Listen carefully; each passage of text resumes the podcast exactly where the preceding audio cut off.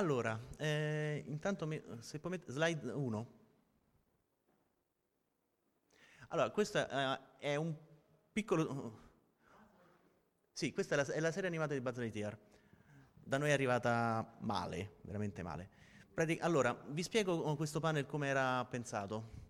La Disney in, in ambito televisivo ha una produzione vastissima, attualmente addirittura ha tre eh, diversi canali, quindi è, è, anche peggio la situazione, ma all'inizio 2000 aveva fondamentalmente solamente dei angoli d'appoggio sull'ABC o su altre, o altre emittenti. E dal 2000 in poi, che poi partirà bene Disney Channel e anche altre produzioni.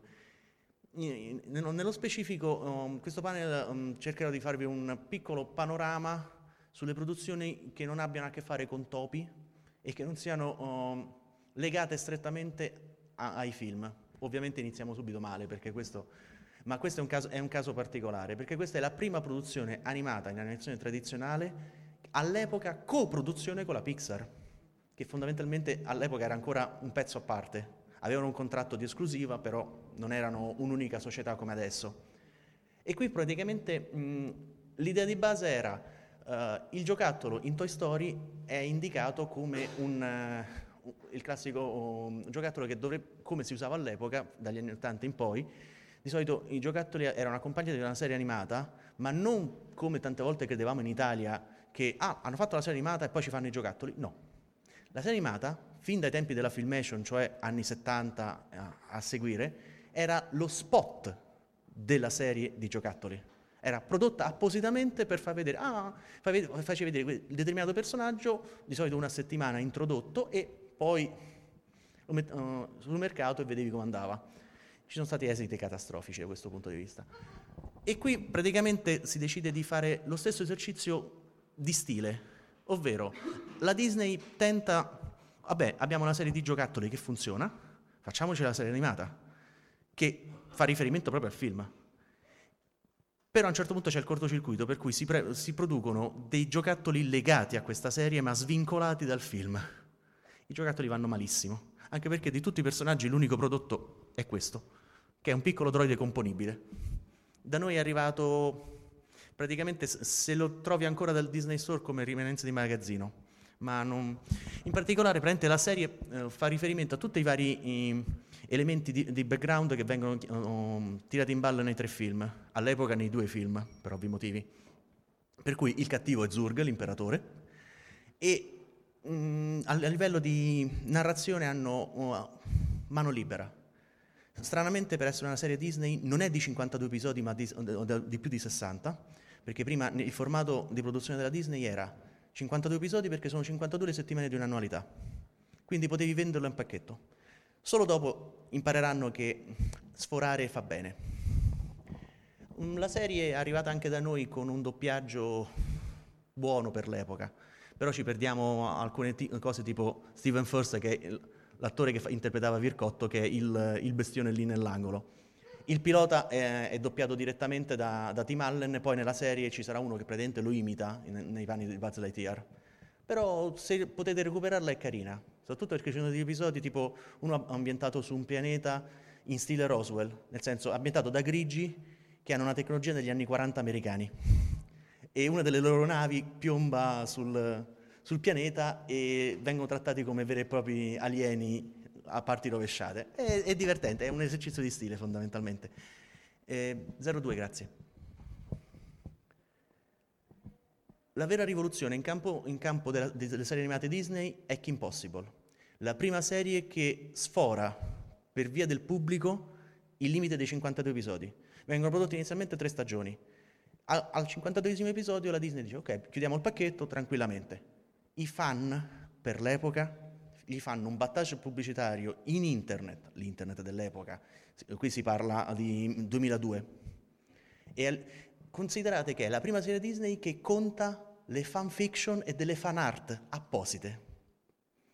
Fondamentalmente DeviantArt è nata anche con i primi archivi di fan art di Kim Possible. Kim Possible è una serie eh, ha un look molto retro, fantascienza della Golden Age, a metà fra mh, la Golden Age e mm, James Bond. Di base è la storia di una um, teenager senza, senza, troppe caratteristiche particolari, se non di, di appartenere a una famiglia di... il padre è, una, è un astrofisico, la madre un, chirurgo, un neurochirurgo e lei sbar- sbarca all'orario con lavoretti tipo fare la babysitter. Viene coinvolta per caso in un problema oh, di spie internazionali e da allora lei risol- risolve tutti i, i problemi girando oh, per il mondo chiedendo passaggi grazie a un amico nerd che gli fa da punto di riferimento in, in giro. No, eh, non l'altro, l'altro è quello che diventerà il suo fidanzato. Già, già dal, um, dai nomi capite pressappoco le parti. Lei è Kimberly Possible, Kim Possible, e l'altro è Ron Stoppable. È fondamentalmente la sua palla al piede, insieme a quello che ovviamente in ambito Disney è l'animaletto e, lì, e l'inizio, le serie, animate, le serie animate Disney, senza paperi e compagnia, vantano una lunga tradizione di animali bizzarri come companion. In questo caso una talpa senza peli. In questa serie c'è eh, un po' di tutto, oh, dal uh, elementi del, uh, di vecchi film di Kung Fu, c'è un, uno degli avversari che è un lord inglese che si è ibridato con delle scimmie per imparare il Kung Fu delle scimmie per darvi un'idea. Il cattivo ricorrente è il, do, do, il dottor Draken. Nella tradizione di tutti i cattivi non è un dottore perché non si è mai laureato, ed è un vecchio amico di studi del padre, vi ricorda qualcosa, che è diventato blu a un certo punto e decide di darsi al male. Non ha neanche parte, è un idiota completo.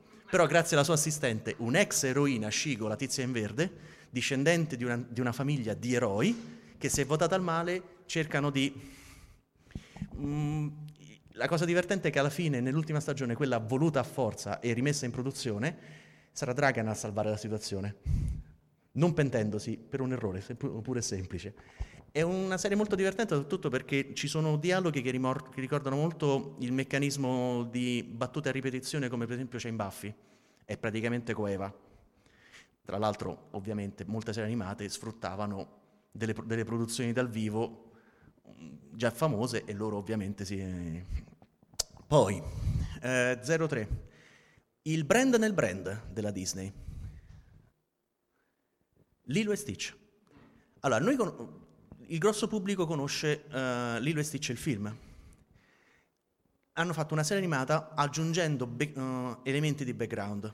Praticamente, dopo il film, uh, hanno deciso di aggiungere un altro film um, diretto per il video, in cui prendente è il pilota della serie, in cui si introducono al- altri personaggi, fra cui un malvagio criceto intergalattico, avversario del, um, di eh, Jumba Jukiba, che è il, lo scienziato pazzo de- oh, del film originale. Per cui si scopre che um, il, Stitch è solamente il 600, 626esimo episodio, um, e, esperimento fatto da Jumba. Il resto sono tutti questi accrocchi che gli stanno attorno, che casualmente finiscono sulla Terra, ovviamente. E dove? Dove sta uh, uh, Stitch?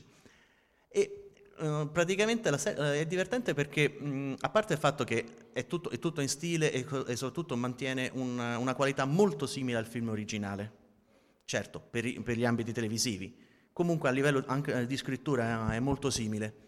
E soprattutto è veramente un brand nel brand perché hanno aggiunto elementi di background cercando di rendere coerente con il film originale e hanno aggiunto altri film. Ci sono altri tre film dirett- um, semplicemente per il video che vanno a creare altri ponti con il film e a chiudere la storia originale. Oltretutto questo è l'unico brand Disney non, sen- senza orecchie da topo e compagnia che è riuscito a essere stato esportato in Giappone esiste una versione di Lilo e Stitch che si chiama um, Stitch semplicemente, ambientato in un'isola giapponese. Fondamentalmente hanno preso Stitch e l'hanno hanno trasportato da un'altra parte. Tutto il resto del cast dei personaggi non c'è. Hanno proprio cambiato direttamente. Ed è un esperimento interessante soprattutto perché quest'anno esce un'altra localizzazione, Stitch e, e, e, e AI, ambientato nel, nella zona montuosa della Cina diciamo, che stanno provando ad attaccare quel mercato. Ancora non, non c'è molto in giro di, di, prodotto, però vedremo come andrà a finire.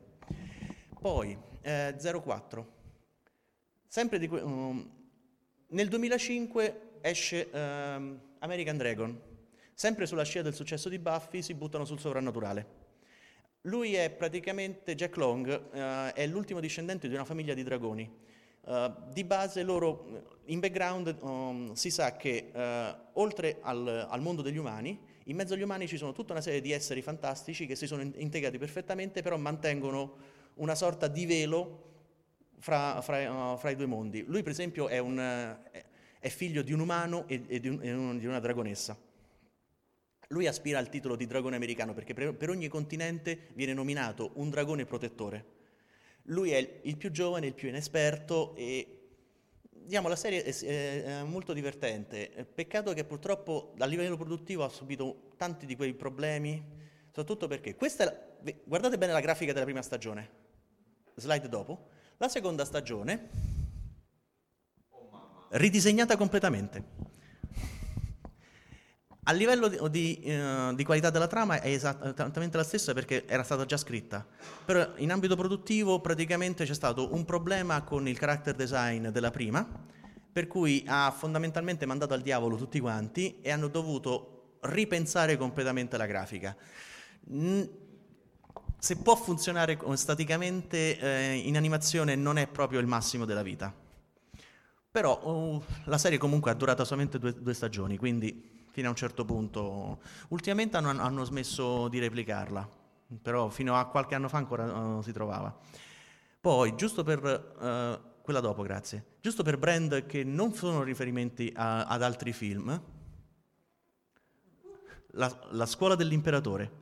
Qui hanno praticamente deciso di, uh, ok, abbiamo fatto i film, uh, i film, perché effettivamente sono, c'è un altro film uh, per il video del, di um, Emperor New, eh, sì, Emperor, mi viene Emperor New Grove. Qui si parte da, un altro, da un'altra concezione, ovvero uh, Cusco non è comunque adatto a governare, deve tornare a scuola per imparare e si inventa questa accademia di Cusco che è pensata semplicemente per formare lui come imperatore, insieme a tutti gli altri che stanno lì e non si sa far cosa perché studiano materie assurde tipo cuscologia, perché sai, l'ego di Cusco è sempre... Oltretutto il preside è la stessa Isma con il nome eh, girato al contrario, Amzi, il preside Amzi, e non se ne accorge... Tutti sanno che è lei, tranne Kronk, che ovviamente è un compagno di studi di, di Cusco.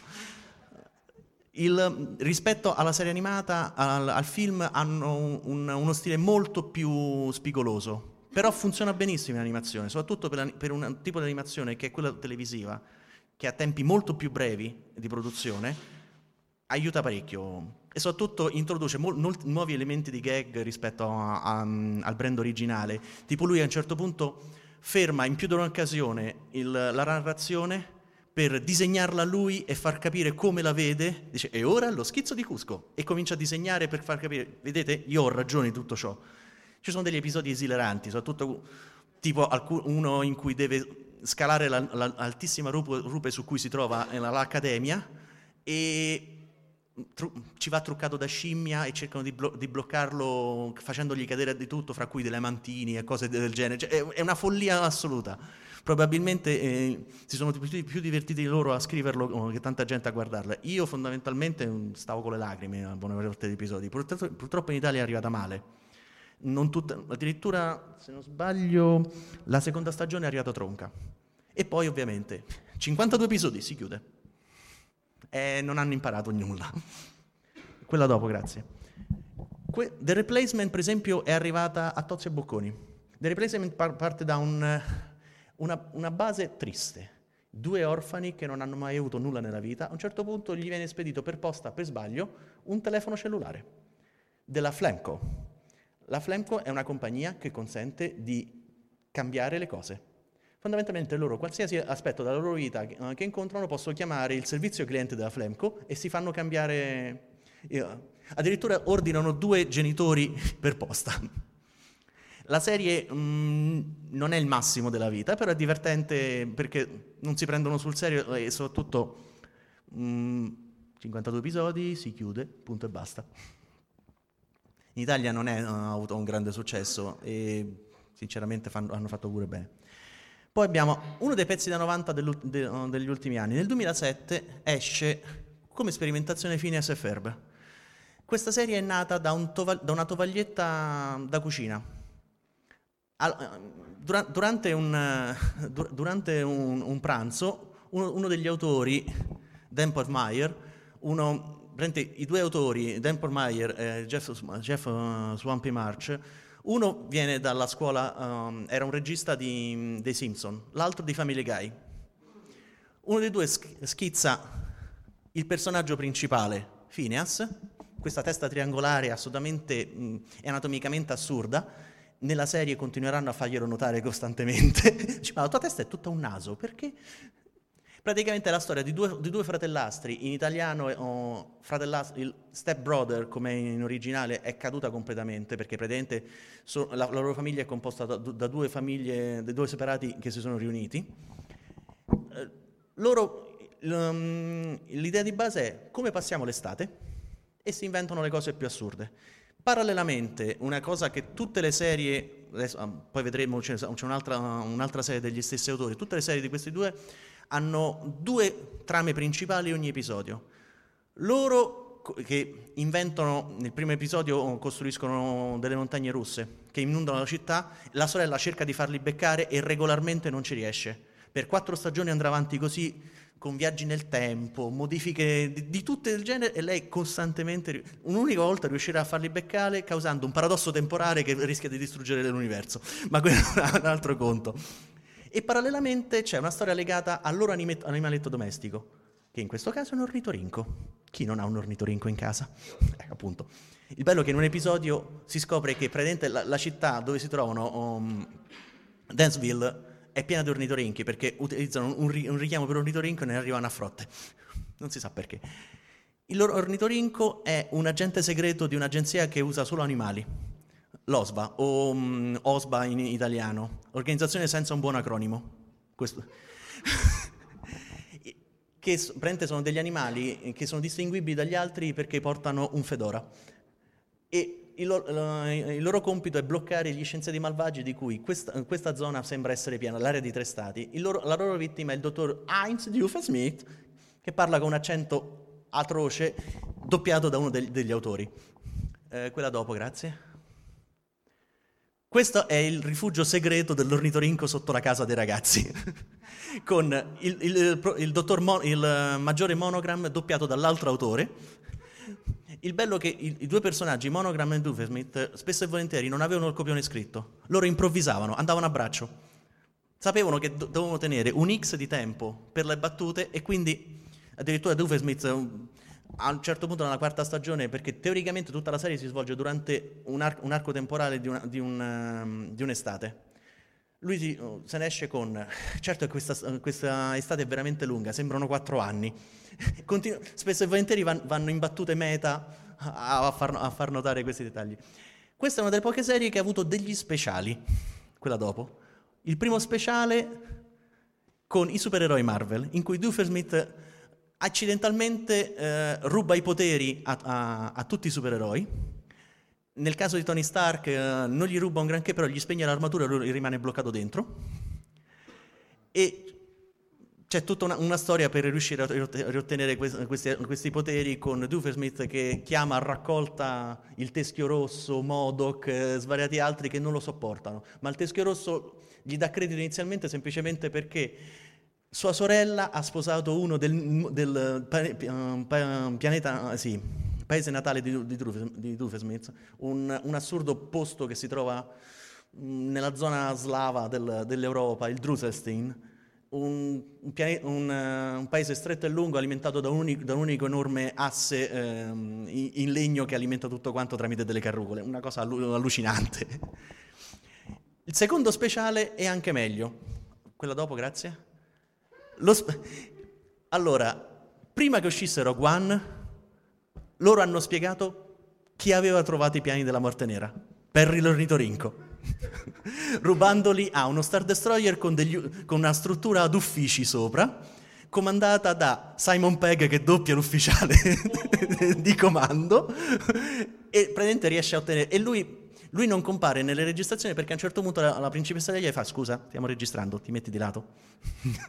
e si scopre per esempio che la morte nera è un'invenzione di Dartersmirz, un uh, Dart di infimo livello perché ha praticamente zero midi midichlorian nel sangue e che mm, eh, l'imperatore gli ha fregato l'idea perché lui inizialmente aveva costruito la morte nera come un oggettino grande così per, per aprire le noci.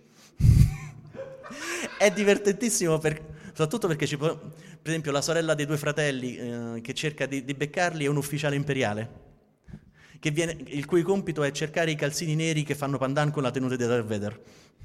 Tu, se, se, lo potete recuperare è divertentissimo perché ci sono pure i brani cantati. Ah, la serie inizialmente aveva al quarto episodio diceva vabbè ci mettiamo una canzone e vediamo come funziona. Picco d'ascolti. Tutte le puntate hanno almeno due canzoni perché sono slot, sono i classici 20 minuti, due slot da, oh, da, da 10. Tutte cantate. Gli autori vanno a nozze perché avevano un complessino. si sono divertiti come scemi. Poi avanti. Allora, la vera sperimentazione.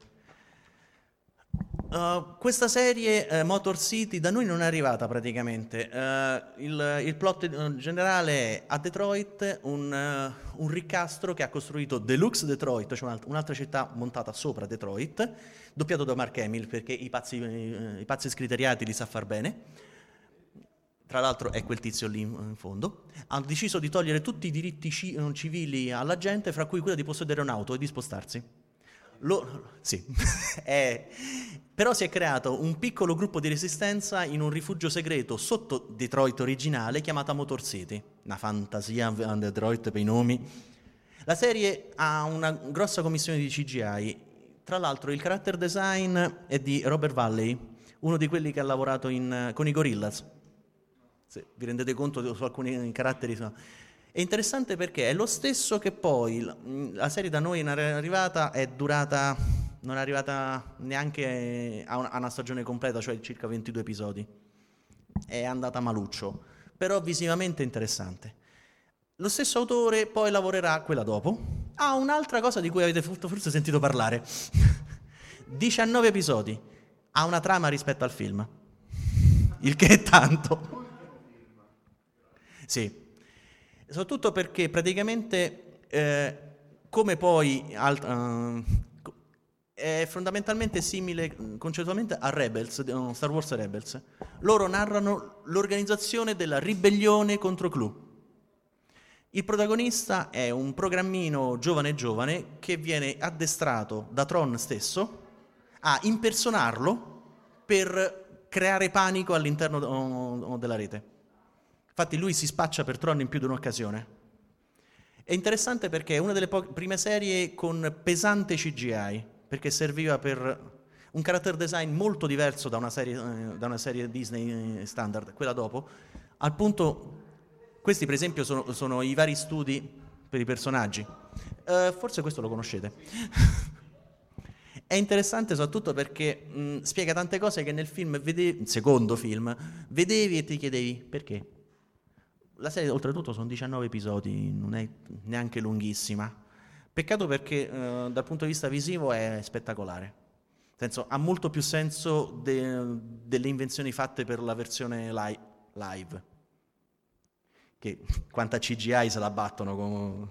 Pure questa è, è pesante e te ne accorgi. Ci sono delle parti in animazione tradizionale come il raccordo, ma forse ha più senso questa che l'impostazione visiva data nel film stesso. Tra l'altro è, tut- è, perfettamente recuperabile, io non vi dico dove perché sapete dove cercarla. Il bar di Caracas, sì. Poi, Gravity Falls, un altro dei grossi successoni della Disney attuale. Due semplici stagioni. È praticamente il prontuario di tutto ciò di... Immaginatevi... Eh, allora, a Gravity Falls succede qualsiasi cosa. Uh, è una piccola cittadina su uno degli stati d- della costa pacifica. Uh, i, due gem- I, due gemelli Pines. Sì, mi sono reso conto preparando queste slide che ho, stavo guardando la serie del Pini, fondamentalmente. I due gemelli Pines vanno a trovare il prozio Stanford Pines che ha una, mh, un'attività commerciale, fondamentalmente ha un museo del, delle stranezze lui è un truffatore matricolato. Però a Gravity, a Gravity Falls, che è un, una cittadina abbastanza simpatica dentro un vallone, l'ingresso della valle ha la sagoma di un disco volante che si è schiantato. Poi, piccolo spoiler, il disco volante c'è davvero, ma fosse quella l'unica cosa strana. Ha solo due stagioni, è un unico arco narrativo in cui abbiamo tutto quello che vedete qui, c'è un riferimento nella, nella, trova, nella trama. Prende, um, a un certo punto nella, nella storia um, Dipper, Dipper, Pines trova un, un diario che narra di tutte le cose strane che si trovano nella vallata e comincia una, una, ricerca, dice ma perché, ma chi è l'autore, chi non è l'autore, non vi dico nulla perché la serie vale la pena di seguirla. E narrano tutto quello che man mano trovano all'interno fra gli gnomi selvatici, ehm, tracce, tracce, di Sasquatch lungo 12 metri.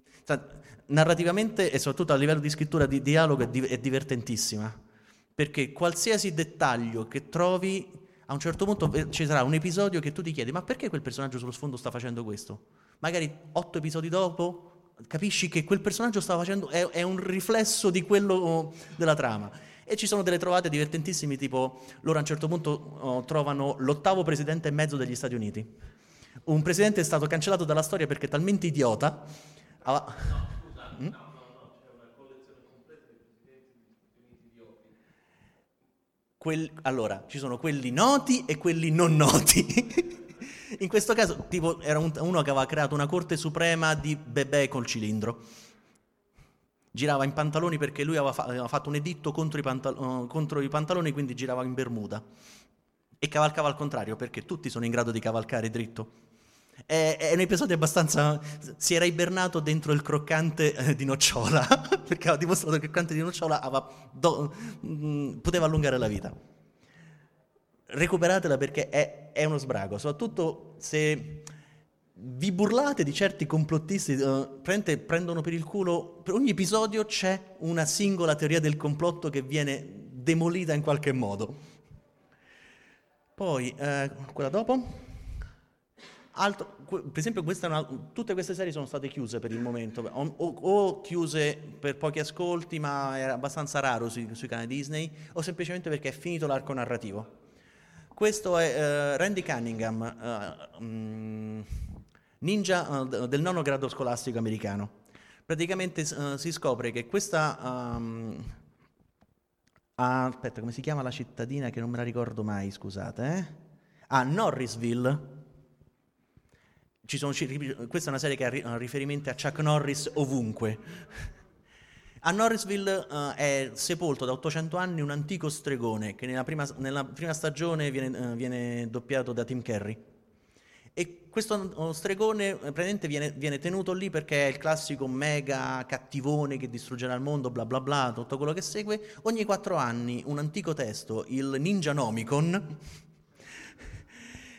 seleziona un ninja che deve bloccare i suoi adepti dal, da, dal liberarlo. Suoi, in, attualmente è un certo, come si chiama? Perché hanno dei nomi che in italiano non so come l'abbiano tradotti, perché ho visto poche cose in italiano, ma in originale è il Hannibal McFeast, che è un magnate del quattrino locale, praticamente qualsiasi cosa prodotta a, a Norrisville porta i suoi marchi e sono tutti fan, perché lui è una, una persona magnanima, peccato che stia cercando di conquistare il mondo. Tra l'altro è interessante il, il, design, che è molto diverso dal il soprattutto il character design, dal, dallo stile Disney classico, perché qui hanno, hanno, coinvolto, non so se vi ricordate, una serie come Invader Zim, andava su Nickelodeon.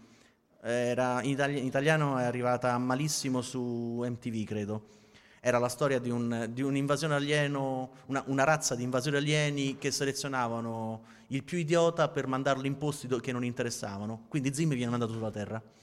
Mm. E c'ha questo stile spigoloso, interessante, soprattutto in animazione rende tantissimo, soprattutto nello stile slapstick. Eh, avanti, grazie. Poi un altro tormentone, un altro classico che purtroppo è stato chiuso per far spazio a DuckTales nel prossimo uh, Wonder Over Yonder, di uno degli autori, um, Jack McCracken, di, era Jack McCracken, sì. Uh, no, lo confondo sempre. No, Craig McCracken. Craig McCracken è il padre delle superchicche. Nonché sposato con la madre dei miei mini pony, l'ultima versione. è tutta in famiglia. Praticamente la storia è la storia di Wonder che è un... non si sa che cosa esattamente, sembra uno scopettone col cappello, che è questo benefattore che gira col banjo ad, ad aiutare tutti per la galassia, eh, grazie a, a Silvia e alla sua cavalcatura. Sì. Il bello della, della è una, è un, una fantascienza molto sul fantasy, perché loro girano oh, galoppando nel, vo- nel, vuoto intergalattico dentro una bolla eh, creata con una boccetta tipo le bolle, da, le bolle eh, dei bambini. E praticamente in questa galassia loro girano a aiutare le, le, le varie popolazioni perché la galassia pullula di malvagi che hanno una loro classifica che ogni settimana controllano chi ha conquistato più pianeti, chi ha, chi ha fatto più cattiverie, c'è un campionato interno.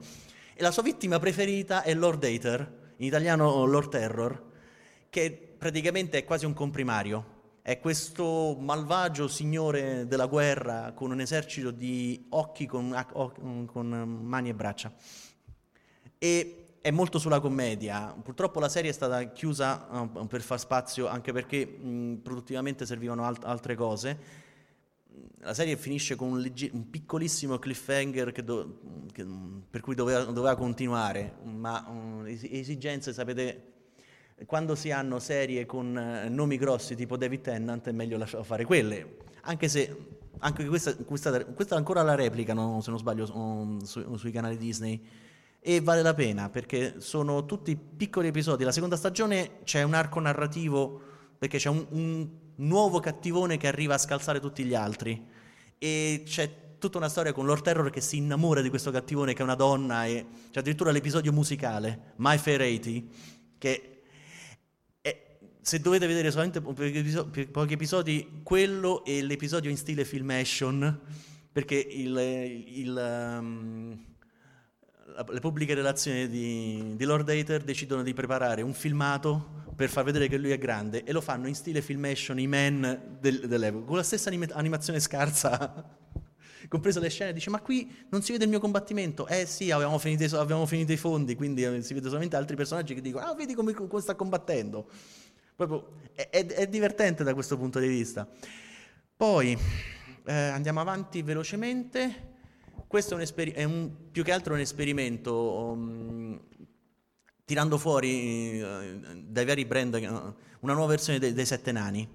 Uh, inizialmente, rispetto alle altre serie, avevano un target molto più giovane, però ci sono delle cose divertenti, tipo i cattivi in questa storia, uno dei due è, è il primo ruolo di una certa pesantezza, anche perché è uno dei pochi sani di, men- sani di mente, non idioti del, della storia, che è, il, um, è, è, doppiata da Kelly Osborne, la figlia di Ozzy Osbourne, che addirittura i brani cantati in alcuni punti. E si chiama Il, Ilga Gloom, potete immaginare, che è praticamente in questo regno incantato oh, stanno cercando di, di scalzare la regina Delightful, già una che si chiama così e praticamente devono, devono, ottenere il controllo della miniera dei sette nani e, e, e, e si inventano le cose più assurde tipo gli squali meccanici di terra perché giustamente siamo lontani dal mare però l'idea dello squalo meccanico era carina quindi vabbè mettiamoci dei cingoli. Il, il tutto, il tutto in, in, salsa molto più infantile rispetto agli altri questo ancora lo replicano ma oggettivamente se beccate un episodio carino siete fortunati ah, va. Mm?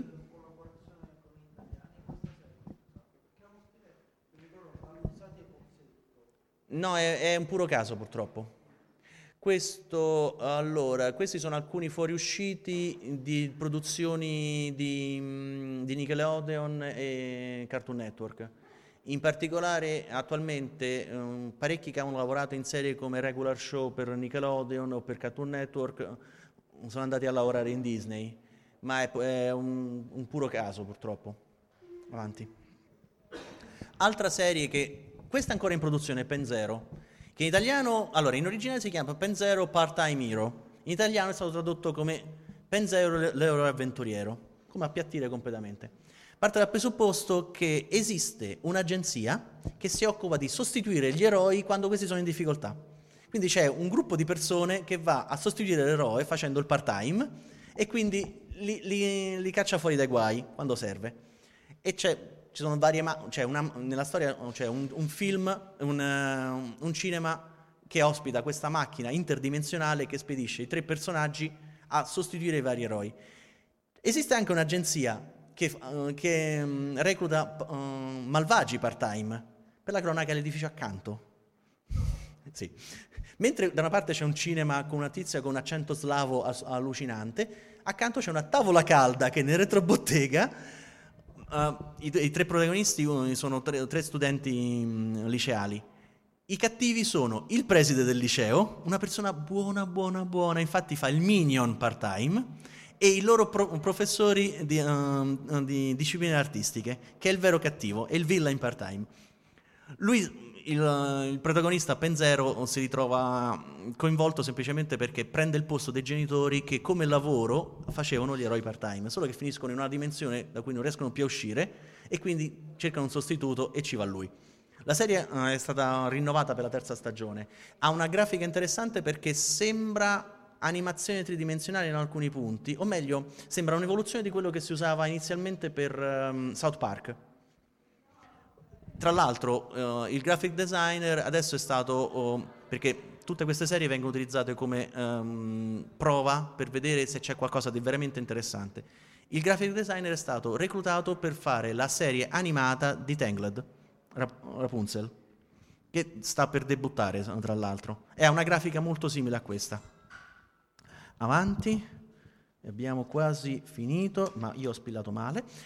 Altra serie che è, stata, che è attualmente in produzione, e questa è praticamente è la rivincita dei nerd.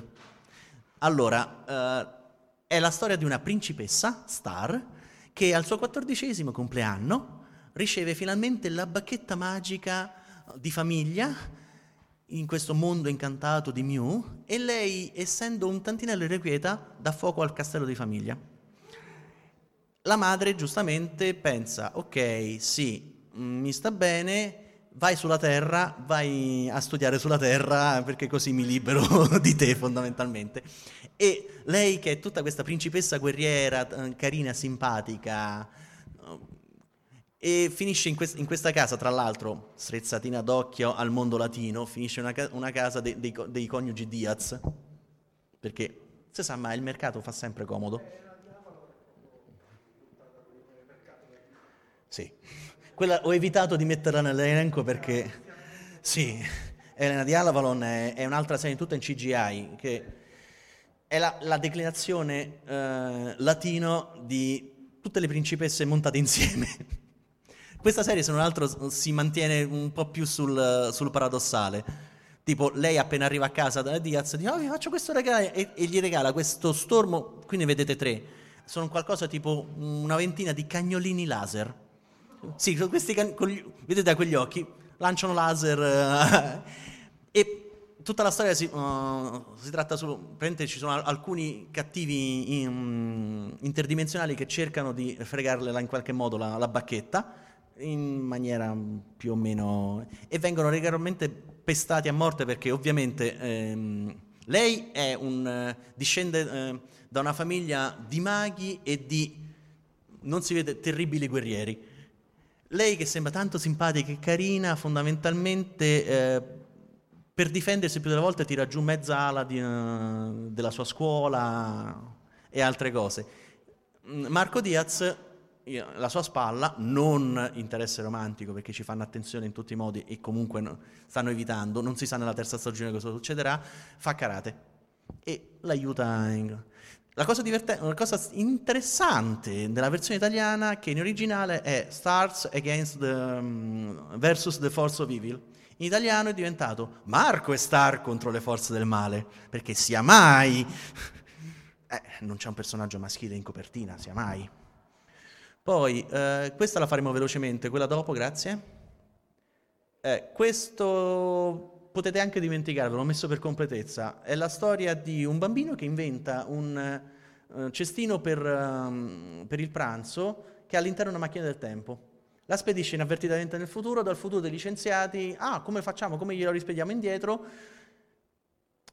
Alleviamo un verme con uh, del, una barba a, a, tenuta di proiettile. La, la, conformazione della barba non è un caso, eh? anche lui è una bella parodia di una certa persona e sp- rispediamolo nel passato perché così aiuterà il bimbo nelle sue avventure temporali.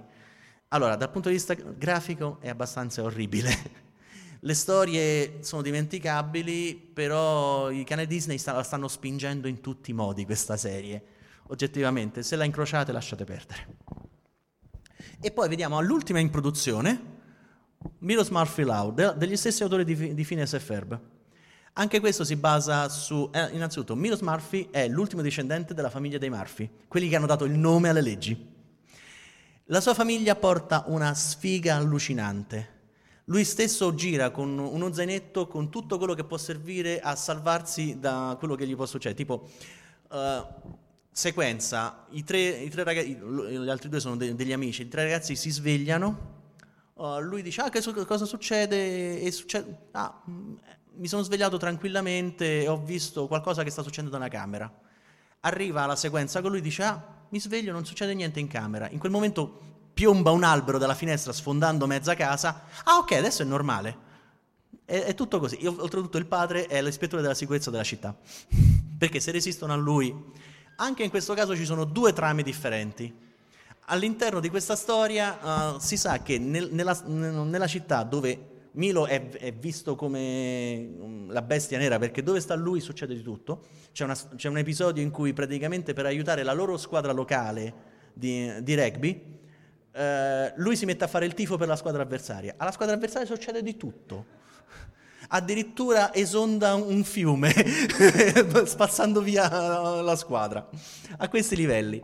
E come trama secondaria si scopre che nella città ci sono una serie di agenti temporali che stanno operando per vari motivi, fra cui i due ricorrenti, sono questi due qui, che sono gli autori sempre, che sono degli agenti temporali impegnati in una, in una missione importantissima, evitare che il pistacchio si estingua. Regolarmente Milo, in, come tutte, anche in, in uh, Phineas e Ferb c'erano delle gag ricorrenti che tornavano in varie declinazioni in tutti gli episodi, regolarmente Milo in ogni episodio va a comprare dei pistacchi e a quei pistacchi succede di tutto. E tra l'altro, con, la trama degli agenti temporali, Milo e altri amici sono appassionati di una serie che va per la maggiore nella città, quella dopo, il dottor Zoom. La storia di un agente temporale, un uomo che ha un piede nel passato, un piede nel futuro e ogni tanto gira con un pacco perché ha anche un, una mano nel presente. È un leggerissimo riferimento a... Avete mai sentito parlare di una serie inglese? No. E praticamente è una parodia spudorata. Non si è ancora capito se questo tizio sia un attore o se è davvero un agente temporale, perché una delle cose divertenti di, di queste serie è che tante volte quello che viene, viene, viene pubblicizzato come ah no ma è una fregatura alla fine poi per una serie, una serie di, di, connessioni logiche bizzarre è effettivamente la verità ma non, nessuno ci crede. Tra l'altro c'è un episodio in cui loro vanno a una convention del dottor Zoom. E io ho rivisto un sacco di gente che conosco in, in quelle sequenze. Sono tutti i costumi. Allora eh, spero di avervi abbastanza invogliato sono in anticipo calma adesso abbastanza invogliato a, a, a, Milos Murphy non è ancora edita in Italia. Si trova in modi che io non vi dico. Esatto. E vale la pena, soprattutto almeno per ora sta la prima stagione ancora in produzione, però è già funziona bene. Ah, poi c'è una piccola chicca, Milo, il protagonista, è doppiato da, da, da Jankovic che canta anche le canzoni, perché ci sono le canzoni, perché giustamente i due, la Disney, ha fatto, ah, ci fate un'altra serie con le canzoni? Benissimo! E hanno chiesto a Werda Jankovic di, di, di, doppiare il personaggio principale, che praticamente un episodio sì, e un, alcune volte non è sempre lui, ma sapete, a Werda Jankovic chiede di, di, di fare una canzone stile parodia, fondamentalmente credo che ce l'abbia già pronte. Sì. E 6, 5 e siamo esattamente nel tempo. Spero che vi sia interessata e mi raccomando, avete sforato, è colpa vostra. Gold Channel opened. Da oggi potete supportare Fantascientificast anche con Patreon. Perché Patreon? Realizzare questo podcast è un piacere per noi, un momento di svago e un'occasione per parlare di qualcosa che ci appassiona, coinvolgendo una comunità aperta e attiva. Da quando esistiamo siamo entrati in contatto con molte persone e l'entusiasmo rispetto a ciò che facciamo ci ha fatto davvero piacere. Fantascientificast è liberamente accessibile e scaricabile gratuitamente da voi ascoltatori. Nonostante ciò, realizzare un podcast ha dei costi. L'hosting su Podbean, le licenze SIAE, l'hardware e il software utilizzati comportano costi mensili che attualmente sono coperti dai nostri risparmi personali. Molto liberamente voi ascoltatori potete contribuire ad alleviare questi costi. Patreon ci dà la possibilità di modulare i livelli di donazione e le milestone rappresentano ciò che potremmo fare con adeguati livelli di finanziamento. Grazie sin d'ora a chi vorrà contribuire tramite l'apposito bottone sul nostro sito oppure visitando la nostra pagina Patreon www.patreon.com slash fantascientificast. Eh, sì, dunque eh, il percorso di oggi Musica dei film di supereroi. All'inizio avevo pensato a un percorso un po' più ampio, ma mi sono reso conto che il, il, tema era enorme, per cui mi concentrerò su Marvel Cinematic Universe, ossia sul progetto cinematografico di cui ho parlato ormai negli ultimi anni della Marvel di portare tutti i suoi eroi al cinema in un universo coerente e ben strutturato. E opinione di mh, tutta la critica mh, eh, cinematografica musicale nello specifico che eh, il progetto Mar- se il progetto Marvel cinematografico è molto coerente e molto ben organizzato, sul fronte musicale non abbiamo avuto la stessa continuità. Vediamo, facendo qualche cenno a che cos'è la musica da film, eh, l'anno scorso ho parlato di John Williams e del ruolo di John Williams nella storia della musica.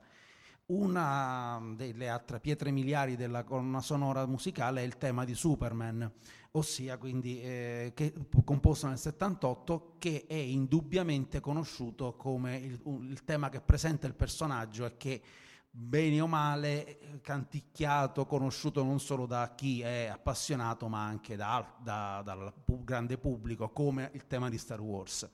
E molte persone si sono chieste proprio la domanda, ma è possibile che eh, mm, non mi ricordi un tema forte del, eh, dei film Marvel, ma è possibile che non mi ricordi per esempio qual è il tema di Iron Man o il tema di, uh, altro, di Thor. Eh, non, e non li dico a caso, poi vi dico perché. Allora, il, uno dei, diciamo, un critico, Tony Su, messo lì, eh, ha pubblicato su YouTube un video che si chiama The Marvel Symphonic Universe, in cui ha esaminato la uh, struttura delle colonne sonore dei film Marvel e ha elaborato una teoria per la quale la, diciamo, i problemi che sono legati al mondo delle colonne sonore dei film dei supereroi è essenzialmente che in, si usa troppa temporary music. La temporary music è quella musica che viene scelta, già composta già realizzata eh, per, per fare da tappeto sonoro alle scene montate in attesa che venga realizzata la colonna sonora principale. Quindi mm, vediamo molta temporary music in tutti i trailer, quasi sempre la musica del trailer non è mai la colonna sonora, perché la colonna sonora non è mai pronta. Ci sono temporary music che secondo me sono più belle delle colonne sonore e talvolta rimangono impresse. Penso eh, Inter- Interstellar che ha eh, la, la, degli, uno dei trailer è in realtà la musica di V for Vendetta ma funziona benissimo e forse è uno dei più bei trailer degli ultimi anni. Questo, secondo Tony Su, porterebbe però a una scarsa creatività, perché nel momento in cui i eh, i musicisti hanno già questo tappeto sonoro predisposto, in qualche modo aderiscono alla stesso, alla, alla stessa, allo stesso mood, alle stesse to- tonalità, alla stessa crea- perché se quelle musiche erano state scelte perché aderivano in qualche modo alle scene, allora rimangono sullo stesso uh, tono. Esatto, cioè il concetto secondo Su, chi fa la colonna sonora, una volta che si trova questo modello, in qualche modo aderisce perché più o meno um, viene come influenzato e, e presenta nel, suo, nel, video che vi, posso, che vi invito a cercare, è lungo, non è oggetto di questo panel, esaminarlo per conto nostro, eh, presenta diversi esempi di temporary music e di risultato finale. C'è stata una risposta interessante a questa teoria di Dan Golding, che appunto nel video invece a Theory of Film Music dice, ma io non è che sia molto d'accordo, perché in, in realtà la, l'uso della temporary music già, era già in uso da anni. Per esempio, l'esempio più lampante che mi viene in mente è quello di John Williams che lavorò uh, su una versione montata di Star Wars con la, i pianeti di Holst al posto della sua colonna sonora. Questo ha influenzato, ma sicuramente influenzato in senso positivo, comunque perché l'anno scorso ho parlato di come John Williams abbia costruito eh, una, una, fantastica partitura, anche ispirandosi, anche avendo come fonte di ispirazione i pianeti. Quindi, secondo Golding, il procedimento già esisteva, non è questo il problema e eh, potremmo aggiungere pub- è anche il pubblico che in realtà vuole un'aderenza a certi stilemi.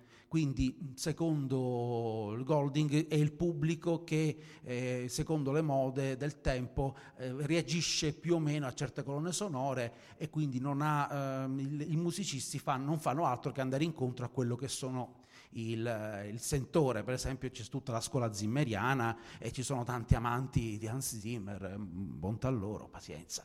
Eh, quindi in realtà io aggiungo una domanda che è quella, e se in realtà fossero i tempi stretti, perché se dobbiamo parlare di colonne sonore in generale è un discorso, ma se parliamo di film Marvel, ricordiamo che adesso la Marvel mette in cantiere due film all'anno, cioè per, per uscire e addirittura con tre eh, negli prossimi anni. Quindi il problema reale è che forse non, ne, non risentono parecchio delle, eh, di questi tempi. A questo punto torniamo a raccontare un po' la storia di questi film e vediamo come nascono e magari sentiamo all'occorrenza, non dico tutto, ma qualche brano che può avere delle idee, degli stimoli, qualche brano che spicca, dalla, giusto per capire la storia di questi film Marvel. Il primo, l'esordio nel 2008, è un musicista che eh, in realtà conosciamo molto bene, Ramin Javadi, che eh, ha musicato, appunto, lui è di origine zimmeriana, che eh, prima di, do, anzi in realtà Scontro Titani è praticamente coevo. Eh, abbiamo conosciuto poi per il Trono di Spade, eh, altre serie tv e insomma in realtà la sua scelta è quella di non aderire ai canoni classici di John Williams, ma di mh, inserire molto hard rock, sonorità molto forti, molto metalliche, potremmo dire, tra l'altro ed escludo il discorso di canzoni collegate perché sarebbe un mondo, però le canzoni ci sono, l'inizio del film per esempio è caratterizzato dai ACDC, quindi in realtà più che la colonna sonora che rappresenta il personaggio, in Iron Man abbiamo un mood, una sensazione e non abbiamo in, ne, quasi nessun riferimento a una, un tema, un personaggio costruito da un punto di vista sonoro. Anche con Hulk dello stesso anno, eh, Craig Armstrong, un musicista che ha lavorato molto con, eh, con Buzz Lurman, molto abile in realtà nel mescolare diverse tonalità e diverse, eh, diverse sensazioni, costruisce un tema secondo me interessante dal punto di vista della costruzione sonora, sintetizzatori, musiche orientali, e c'è un po' di tutto in questo tema. La, una cosa che consiglio, vediamo se riesco a passare al... Ecco, che adesso vorrei passare un po' all'ascolto. Da questo, per esempio, è interessante ascoltare almeno un brano per capire il, il lavoro che ha fatto. Non era questo.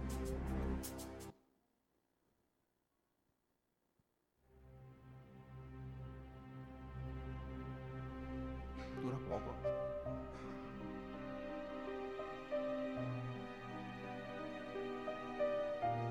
Ecco. Questo è l'omaggio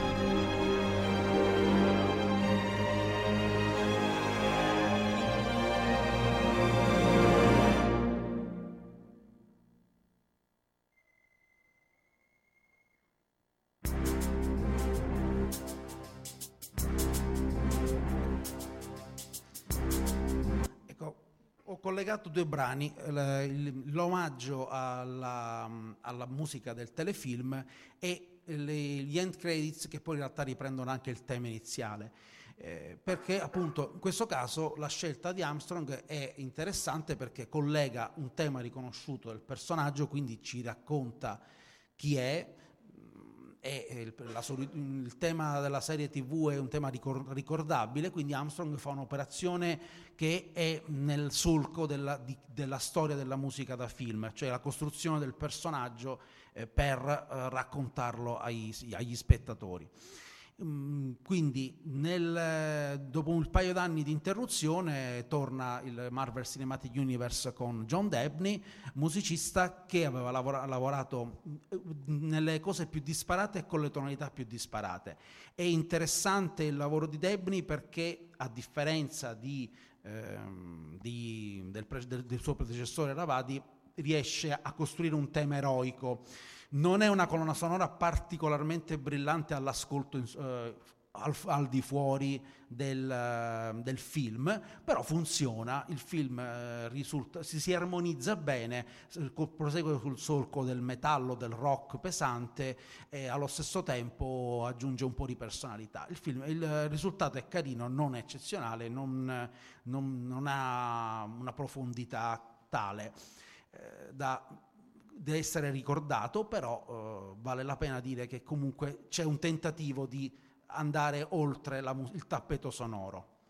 Il vero, ehm, il vero eh, esordio per me del, della musica del Marvel Cinematic Universe e il vero ritorno a temi, eh, temi, eroistici c'è con Alan Silvestri, musicista che chiunque conosca il mondo del cinema e del colonne sonore conoscerà benissimo. Ritorno al futuro, ha lavorato con Zemeckis, eh, più di recente ancora eh, appunto Van Helsing, un autore eh, di, di, appartenente a quel solco di autori classici che eh, conosciamo da Williams, eh, Goldsmith e così via. Ed è qui che sicuramente e, cioè uno dei risultati migliori, uno dei contributi migliori al Marvel Cinematic Universe che purtroppo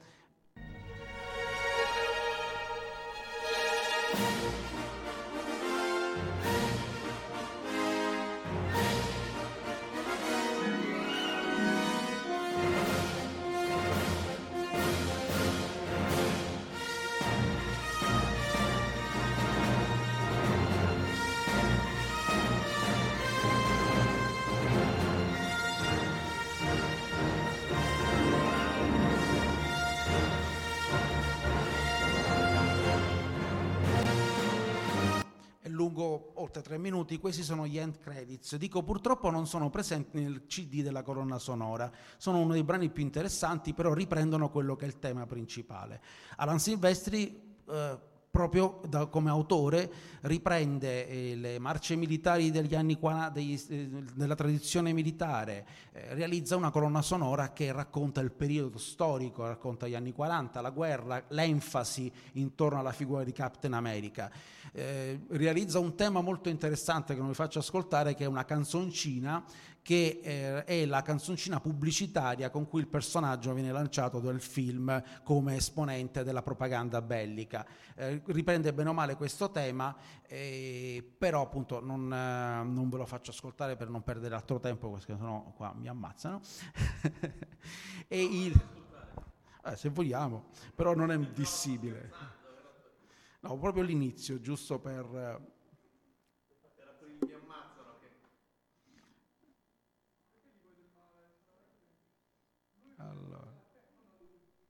Però è comunque...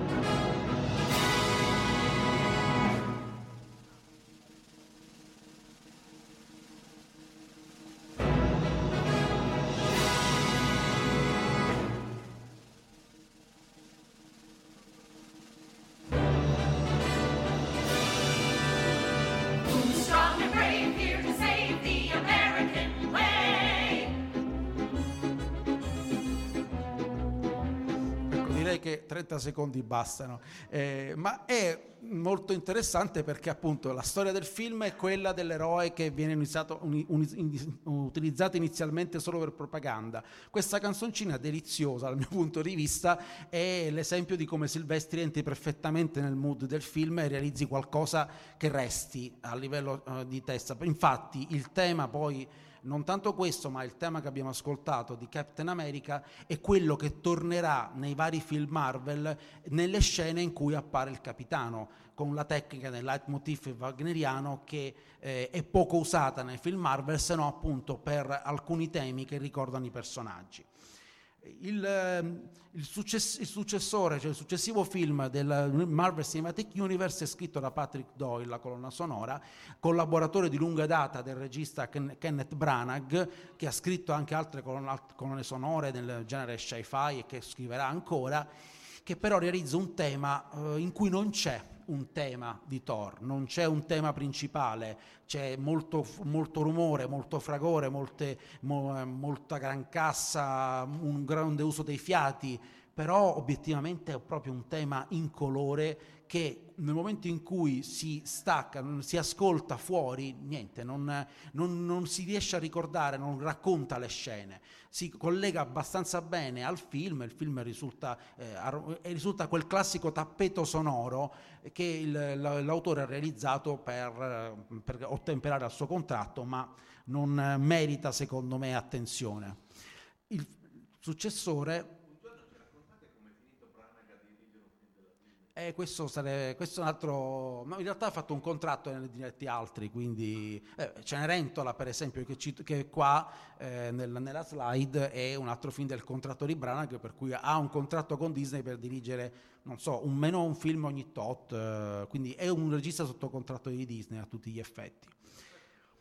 2012 torna Alan Silvestri che aveva già lavorato bene con uh, Captain America e anche qui eh, è una colonna sonora da tenere sott'occhio e da ascoltare bene, soprattutto per un paio di temi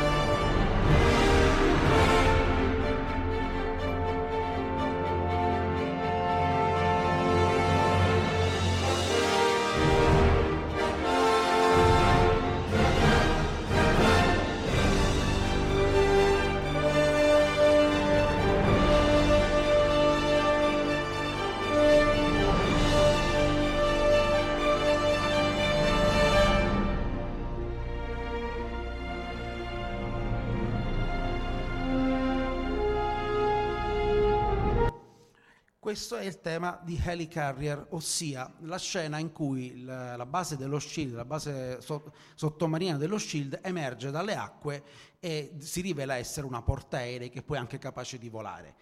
Questa scena, eh, cioè questo, questo, tema comincia lento, eh, ehm, ha un, un, ottimo uso del, degli strumenti eh, di accorde, dei violini e poi attacca con, eh, il, con i fiati e le gran casse. Questo te- collegato alla scena è, stato un effetto straordinario, di grande impatto visivo ed emozionale, perché è la scena che è il tema che poi vedremo ogni volta che vedremo le basi dello Shield, che vedremo le, gli Air Carrier anche nei film successivi. È un tema che racconta la meraviglia del, e che dà, eh, secondo me, lo stupore di vedersi davanti questo colosso eh, che stupisce inizialmente i personaggi e anche gli spettatori. Eh, secondo me è uno dei, dei, migliori esempi di musica del Marvel Cinematic Universe, insieme all'altro tema che eh, adesso di cui andiamo ad ascoltare un, pezzetto, un altro pezzo.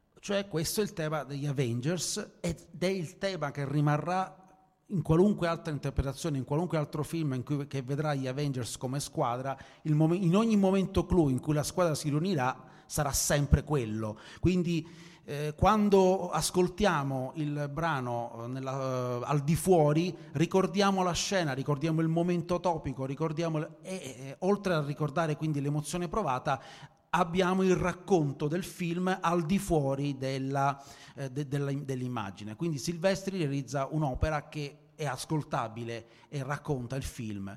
È un peccato che nessuna delle colonne sonore del Marvel Cinematic Universe, soprattutto di queste che secondo me sono più aderenti ai film, eh, sia stata pubblicata nella versione integrale, ossia con tutta la partitura, eh, come per esempio quelle di John Williams, che sono la partitura completa, che quindi ha proprio la scansione delle scene. Eh, nessuno degli LP è stato costruito così, sono tutte selezioni di un'ora dei brani. Eh, meritano comunque alcune di loro appunto di essere ascoltate come queste di Silvestri.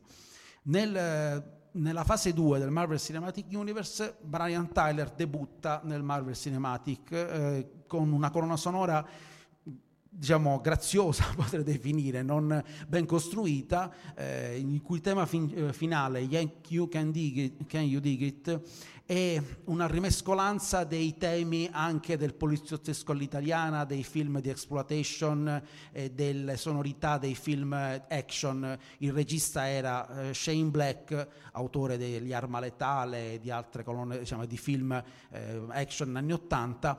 Il lavoro di Tyler riprende i temi del, di Debney del secondo film e costruisce un, degli end title molto carini, molto lunghi e soprattutto nella parte finale secondo me orecchiabili. Ehm, per brevità ve li ometto, meritano comunque una citazione per il tentativo di eh, raccontare il mood del film, cioè appunto la, la, il fatto che il film abbia questa componente ironica e autoironica.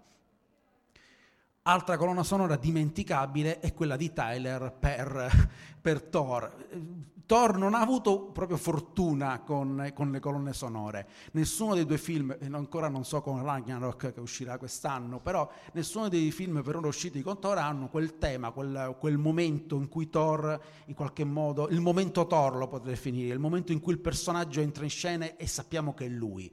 Non c'è neanche un tema di Loki, quindi proprio un, sono proprio dei film, non c'è un tema per Odino, pure si prestava benissimo, pensiamo com, come la traduzione norrena la tradizione norrena è, uh, abbia personaggi forti, eppure nessun musicista ha tentato di raccontare i film in questo modo. Il, Marvel, il film um, della Mar, questo film di Thor, ha una interessante uh, ricaduta dal punto di vista Marvel, uh, ossia che Eccolo qua.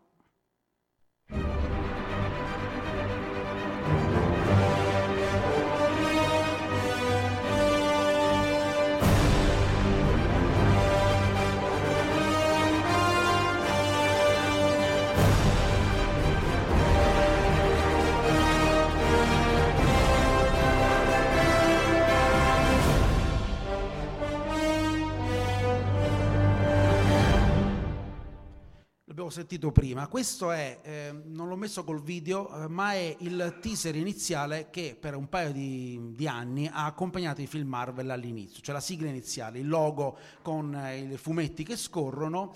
E questa appunto è l'unica invenzione, eh, l'unico apporto eh, che secondo me merita menzione di Thor The Dark World è che questo tema, che inizialmente nasce per raccontare Thor, invece viene dirottato per raccontare l'intero Marvel Cinematic Universe. Non, è, non diventa il tema tema di Thor, per scelte produttive diventa il tema di tutto l'MCU. Eh, per, per, poco in realtà, per un, di, per un, paio di, anni, non per tutto, perché poi vedremo più avanti che questa cosa viene abbandonata e il logo persino, viene persino cambiato. Un altro punto veramente basso delle colonne sonore Marvel è Winter Soldier, che anche lì Henry Jackman è un altro della Zimmer Factory, eh, forse si è capito che io non sono un fan di Hans Zimmer, eh, però ehm, niente, non, non ricordo, gli unici momenti interessanti di questa colonna sonora è quando riprende il tema di Silvestri per dovere contrattuale o comunque perché eh, è riconoscibile nel personaggio. Tenta anche un tema del Winter Soldier molto elettronico, fatto di, di, di quasi disturbante, ma non, non ha niente di, di, accattivante. Il Project Insight, quello che cito come brano finale, come brano eventualmente ascoltabile, è un brano che in realtà riprende un po' il tema dell'Eddie Carrier, quindi anche lì eh, Jackman, mm, interessante, cioè, professionista, si limita a fare il compitino e gli unici momenti memorabili sono quelli in cui riprende le cose fatte da Silvestri prima. Silvestri che non lavorerà più dopo i, primi, dopo i film di Captain America degli Avengers, non lavorerà più, più troppo più con, Marvel, con, la Marvel per divergenze creative, perché avrebbe dovuto dirigere eh, le colonne sonore anche di altri film di Captain America. Il Tyler Bates realizza per Guardiani della Galassia un'altra colonna sonora eroica, enfatica, un tappeto sonoro interessante che però non riesce a rivaleggiare con la, la, la, la musica, le, le, canzoni scelte per accompagnare il film. Tant'è che di Guardiani della Galassia tutti si ricordano le canzoni ma mh, niente, non, non la colonna sonora eh, in stile bene o male, in stile williamsiano, ma mh, mm, non, anche lì non, non, senza particolare colore. Per il ritorno degli Avengers, appunto abbiamo detto Silvestri non è più della partita, addirittura abbiamo due professionisti, perché? Brian Tyler comincia a realizzare la partitura e realizza una partitura più o meno compiuta. Il, il, film viene rimontato pesantemente a un certo punto della sua lavorazione perché alla Marvel, per come era fatto, non piaceva e eh, viene affiancato Danny Elfman che autore del tema di Batman degli anni Ottanta, autore anche del tema di Hulk, dei Simpson, autore che è capace di realizzare temi for, compiuti, temi che ricordano i personaggi, ma lavora in tempi strettissimi. Il problema che ho detto all'inizio, in poco meno di tre settimane compone un'ora di musica. Adesso non è che voglia, uh, non, è che si compone un'ora di musica così. E quindi eh, ci sono due temi, il tema di Ultron e, tema, e, e i temi di Elfman che si compenetrano nel film e anche lì gli unici momenti che io ricordo con piacere di questo film sono quelli in cui Elfman furbamente riprende i temi di Alan Silvestri, il tema degli Avengers, il tema di Captain America, quindi comunque alla fine eh, la montagna, cioè due autori, eh, Josh Whedon eh, partorisce un po' il topolino del Marvel Cinematic Universe perché anche il film stesso eh, risulta un po' altalenante e il risultato finale è conseguenza anche sul fronte musicale, non meritevole di particolare attenzione.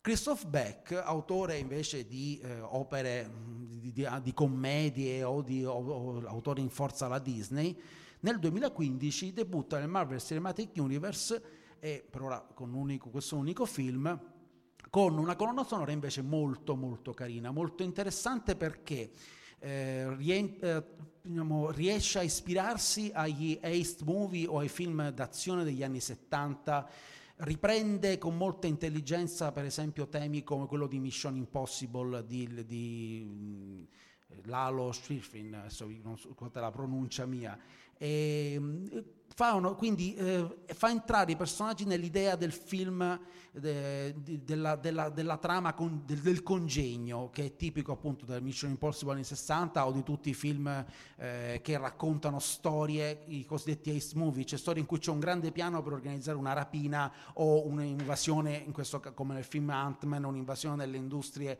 che una volta furono di Hank Pym il tema, ehm, che, il lavoro che fa è anche quello di riprendere, per esempio, all'interno della sua partitura il tema del, il, del volo del calabrone, ripreso addirittura in un brano della colonna sonora che eh, come nome si chiama The Fight of the Bumblebee invece di The Flight of the Bumblebee. Quindi mh, interessante eh, come sonorità e meritevole di, di, di un, anche un minimo ascolto.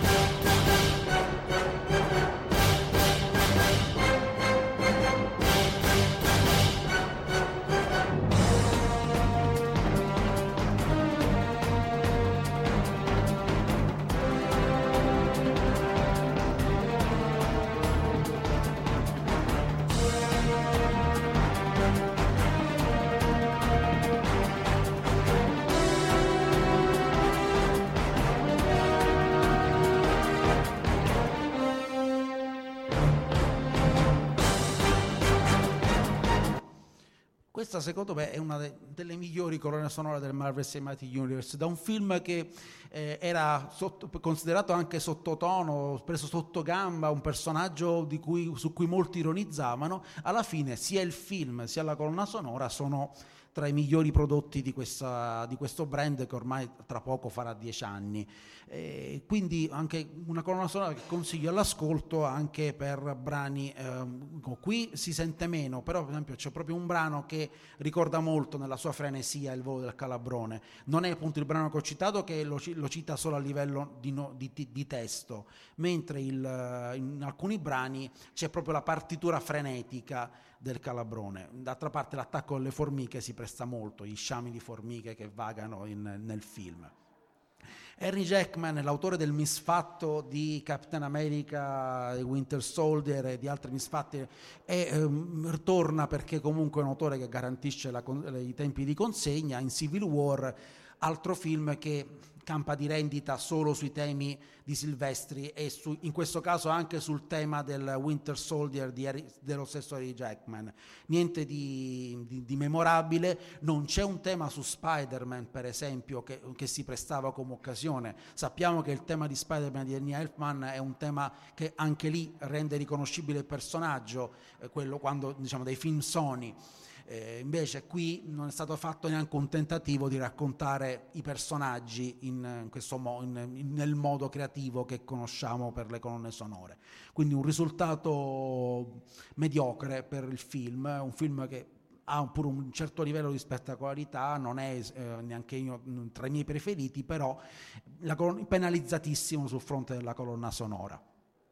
L'ultimo film del, del Marvel Cinematic Universe finora uscito vede una, un grande professionista, Michael Giacchino, che conosciamo per Incredibles, ha organizzato Star Trek, adesso vedremo, abbiamo visto anche in Rogue One, che però anche lì lavora in tempi, molto, in tempi abbastanza stretti, gli danno il film mh, mm, più o meno quasi a ridosso delle scadenze e non, non, non, non riesce a uscire da, da schemi eh, ripetitivi, da, da, situazioni in cui non, eh, in qualche modo non riprende anche se stesso, sia il lavoro che ha fatto per Incredibles che Star Trek. Quindi alla fine, anche se sentiamo un attimo l'esordio, non è una colonna sonora che in, possa, si possa dire resti nella storia o racconti bene i personaggi.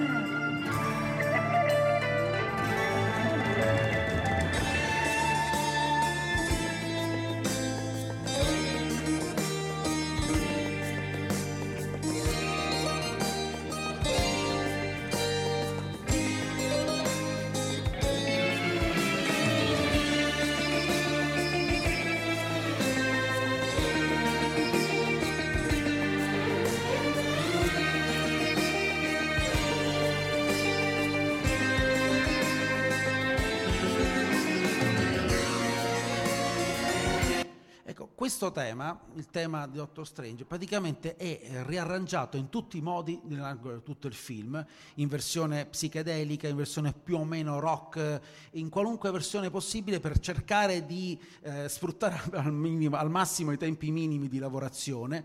E poi in realtà in altri brani, eh, per esempio con un'orchestrazione simile a quella, di, a quella classica, sembra ricordare i temi di Star Trek, cioè non ha una personalità eh, secondo me spiccatissima. Eh, l'ho, l'ho, fatto ascoltare come ultimo esempio, adesso poi eh, il futuro del Marvel Cinematic Universe non lo sappiamo come sarà dal punto di vista sonoro. Quello che potrei dire è che una cosa interessante è che, mm, non so se ci avete fatto caso, ho fatto ascoltare un minuto delle colonne sonore e in realtà se si ascolta bene musica, le musiche Marvel, ma anche molta, molta musica da film recente, i moduli da un minuto sembrano ripeti, sono i moduli comunque eh, ripetitivi, temporali. Un problema della costruzione della colonna sonora come realizzata adesso è legato a come i film vengono realizzati rispetto a come vengono realizzati in passato.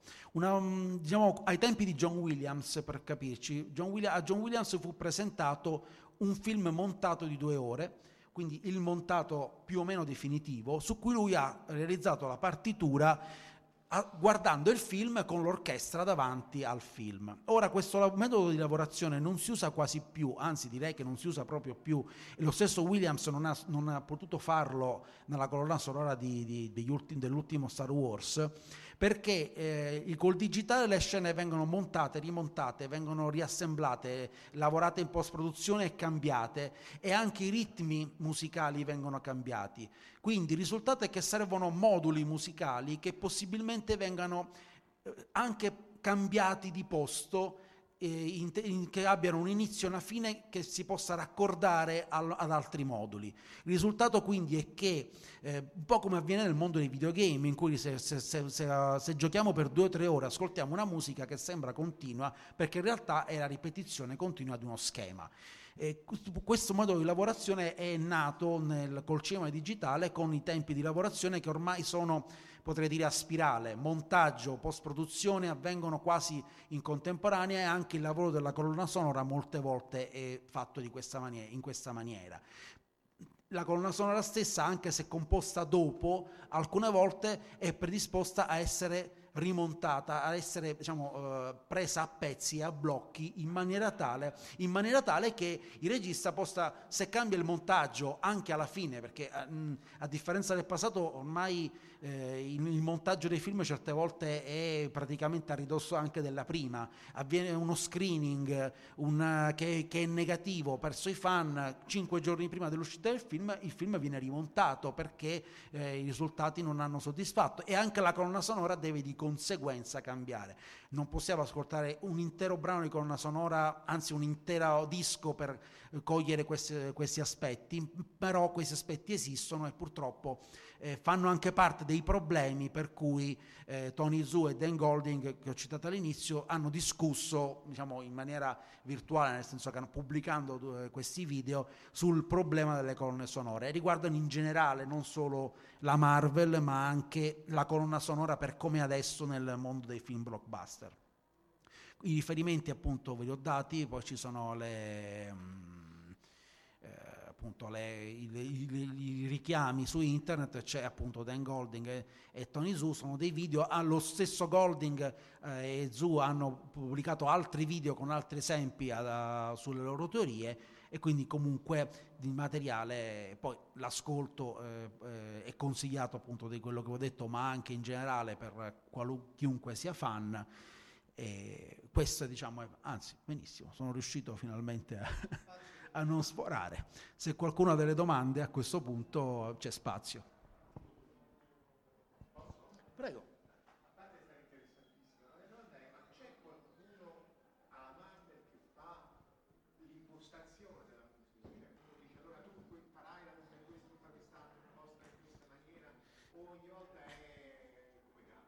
Beh, ehm, I registi, eh, i film Marvel sono insieme film di produzione e film registici, ma con una, potrei dire, eh, autonomia dei registi su alcune parti del, del film.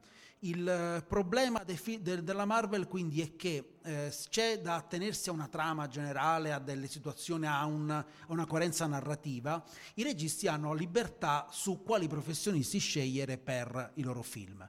Molte volte mm, quindi è il regista stesso che, per esempio abbiamo visto Branagh che si è affidato al suo musicista preferito, eh, alcuni sono in forza alla Disney in quanto tali e vengono chiamati di volta in volta perché disponibili, quindi eh, appunto come Jackman, come Brian Tyler, perché fanno comunque parte di quella... Quindi sono i registi che di volta in volta li scelgono e alcune volte li scelgono torto collo, cioè è disponibile lui e allora lavoriamo con questo. Per esempio il caso di Elfman eh, di Tyler è stato questo. Tyler ha lavorato con, eh, con Josh Whedon perché eh, in realtà Whedon non poteva più lavorare con Silvestri che proprio eh, in qualche modo ha contestato le tempistiche, i modi di lavorare, quei modi che ho detto per cui il film montato non si può avere per tempo e quindi ha mollato la collaborazione, quindi la disponibilità.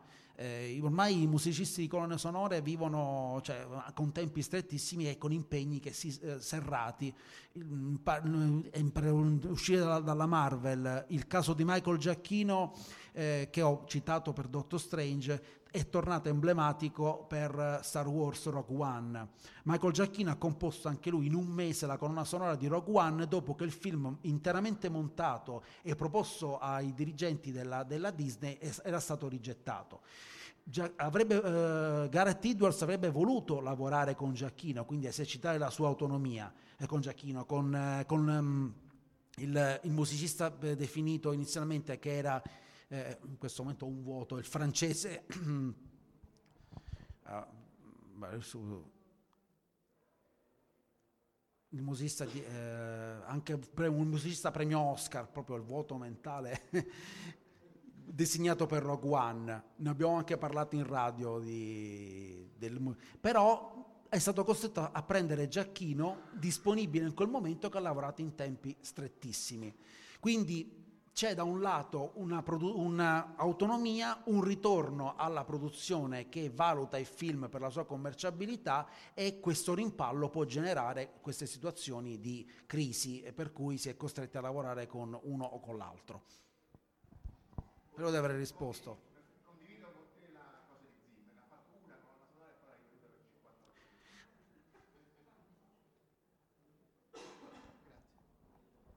Ci sono altre domande?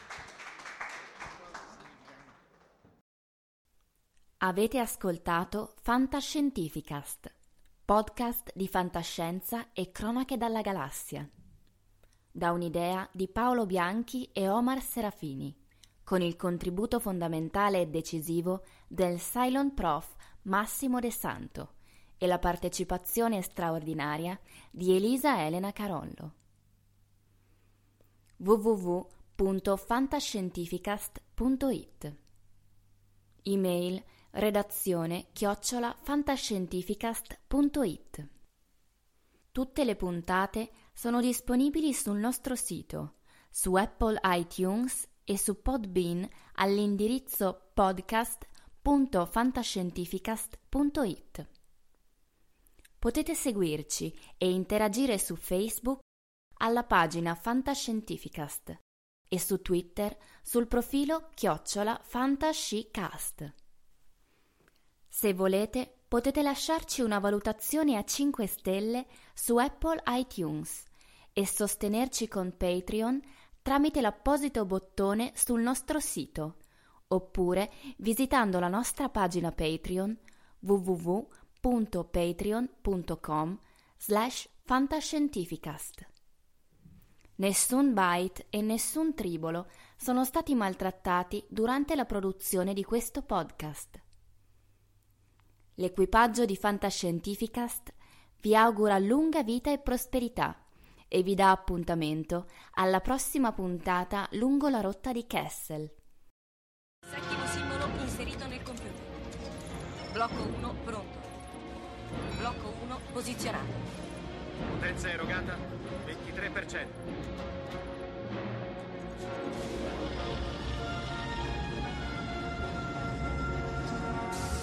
Così. Blocco 2 è pronto. Attivato. Blocco 2 posizionato. Siamo al 35%. Arme rosse, evacuare l'area intorno allo Stargate. Liberate l'area, torniamo da voi, chiudo le porte. Andiamo, sbrigate. C'era quello sotto la grande pietra. Sì. Mio padre lo trovò nel 1928. È fatto di un minerale che non si trova sulla Terra. Blocco 5 posizionato. 75%. Blocco 6 pronto.